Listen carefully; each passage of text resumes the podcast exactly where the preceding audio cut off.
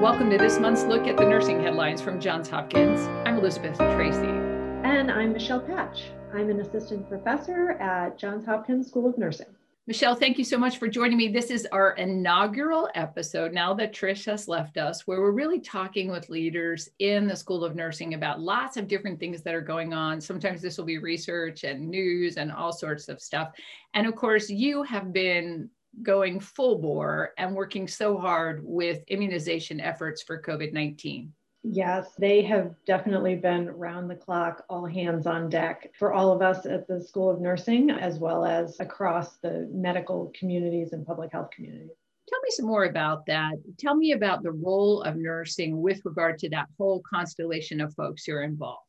Much as we are in general practice, we are ubiquitous help not only behind the scenes with the workflows, but at the vaccine tables, directly being able to engage those in our community and to bring vaccine to them.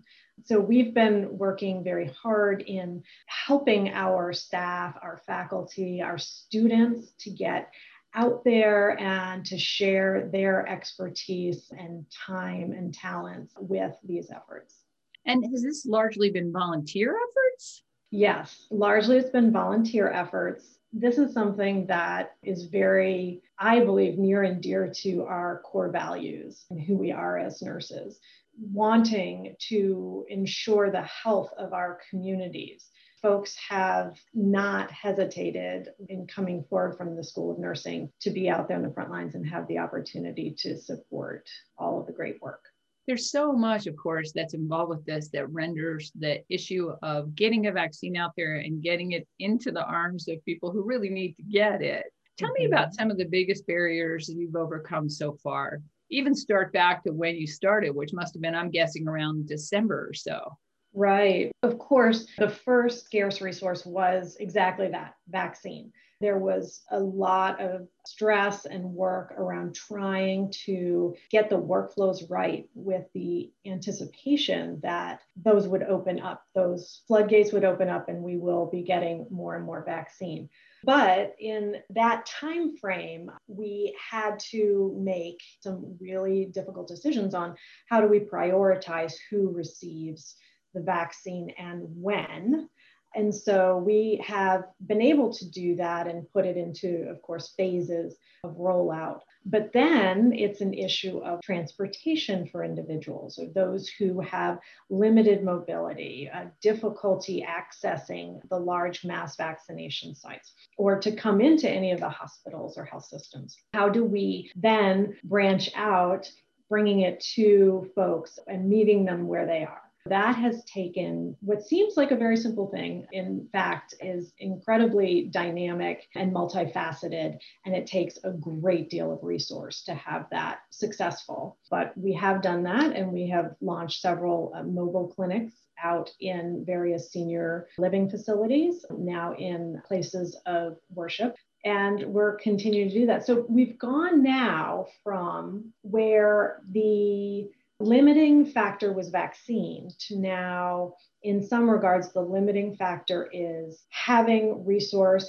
having people ready to go on that scale to get out into the communities let's talk about training. I've had some people actually express concerns to me. Hey who is giving me this vaccine? Should i be worried about that? It's an interesting question, right? Each state is a bit different. In our state, of Maryland, we have been afforded a waiver from the governor, which has relaxed a bit who is able to provide immunizations. However, that waiver still requires that individuals receive extensive training and oversight. So, the individuals who are administering vaccines within the clinics that I'm affiliated with are generally either licensed medical, nursing, other clinicians, pharmacists, or they are trainees who have, again, received extensive training for this and oversight on site in these clinics to help support them and making sure that they're doing everything right. There's got to be some really heartwarming stories for you, especially with regard to the number of people who have come forward and said, Look, I'll volunteer my time in this effort. Yeah, we have had some really amazing individuals, and I love getting out and not only meeting friends from my community, but also getting to know this interdisciplinary team. For us at the School of Nursing, we do have a master's entry into nursing program. What that means is these are individuals who have bachelor's degrees in a variety of different skill sets and now are taking that next step to become a nurse, a practicing nurse. And so getting to know them and learning about their backgrounds as lawyers and in public policy and in just a vast array of experiences. That's so heartwarming and brings me hope and resilience. That's such an excellent message. One thing I saw this morning, and I would think that nurses would be especially good at helping to overcome this, is this whole idea of vaccine, what people call hesitancy, the plan not to get the vaccine, even if it is available to them. And in this particular case, some of these communities you're reaching out to and are present in right now comprise largely of Black individuals or even Hispanics, that that vaccine hesitancy is declining, that fewer of those folks are feeling like they can't trust it. What are your thoughts about that? You must be happy to hear that also.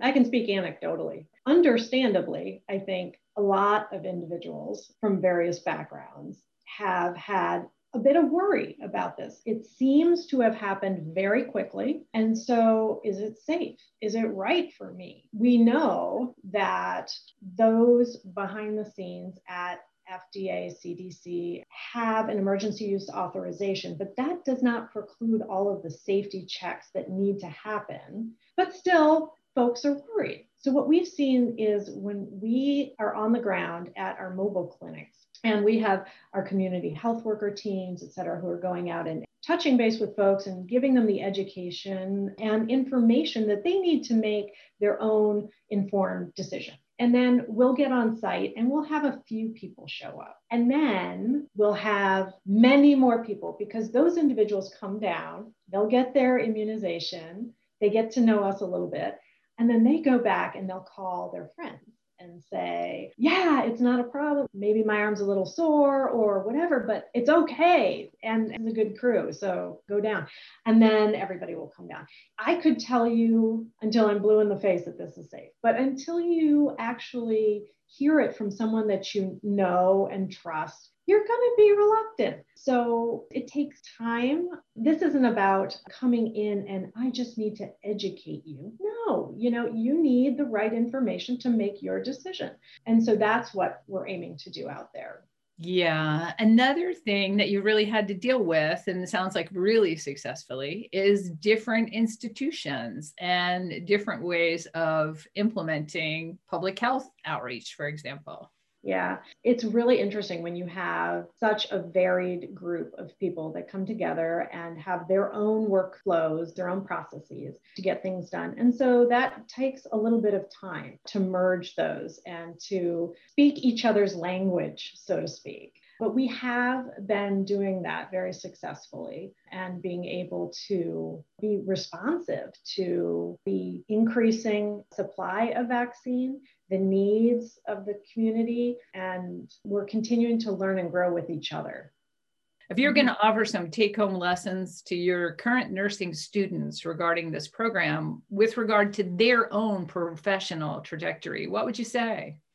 I would say that this is absolutely unique opportunity. Not that I would ever have wished the pandemic, but that I wish I'd had some of these opportunities when I was in nursing school. Again, the opportunity to really have a chance to respond to an emergency on this scale and be boots on ground in the community with our friends, with our families, and be able to hone your skill set, your communication skills, your empathy for people who are not like you. We have a very special place in being allowed the opportunity to provide care. So it's very humbling. It's very exciting. It's very dynamic. I think the skills that they are learning right now and are taking forward will have profound impacts on who we become as a nursing collective What a great point. Thank you so much. On that note, that's a look at this month's nursing headlines from Johns Hopkins. I'm Elizabeth Tracy. And I'm Michelle Patch. Thanks so much for having me, Elizabeth. Appreciate it.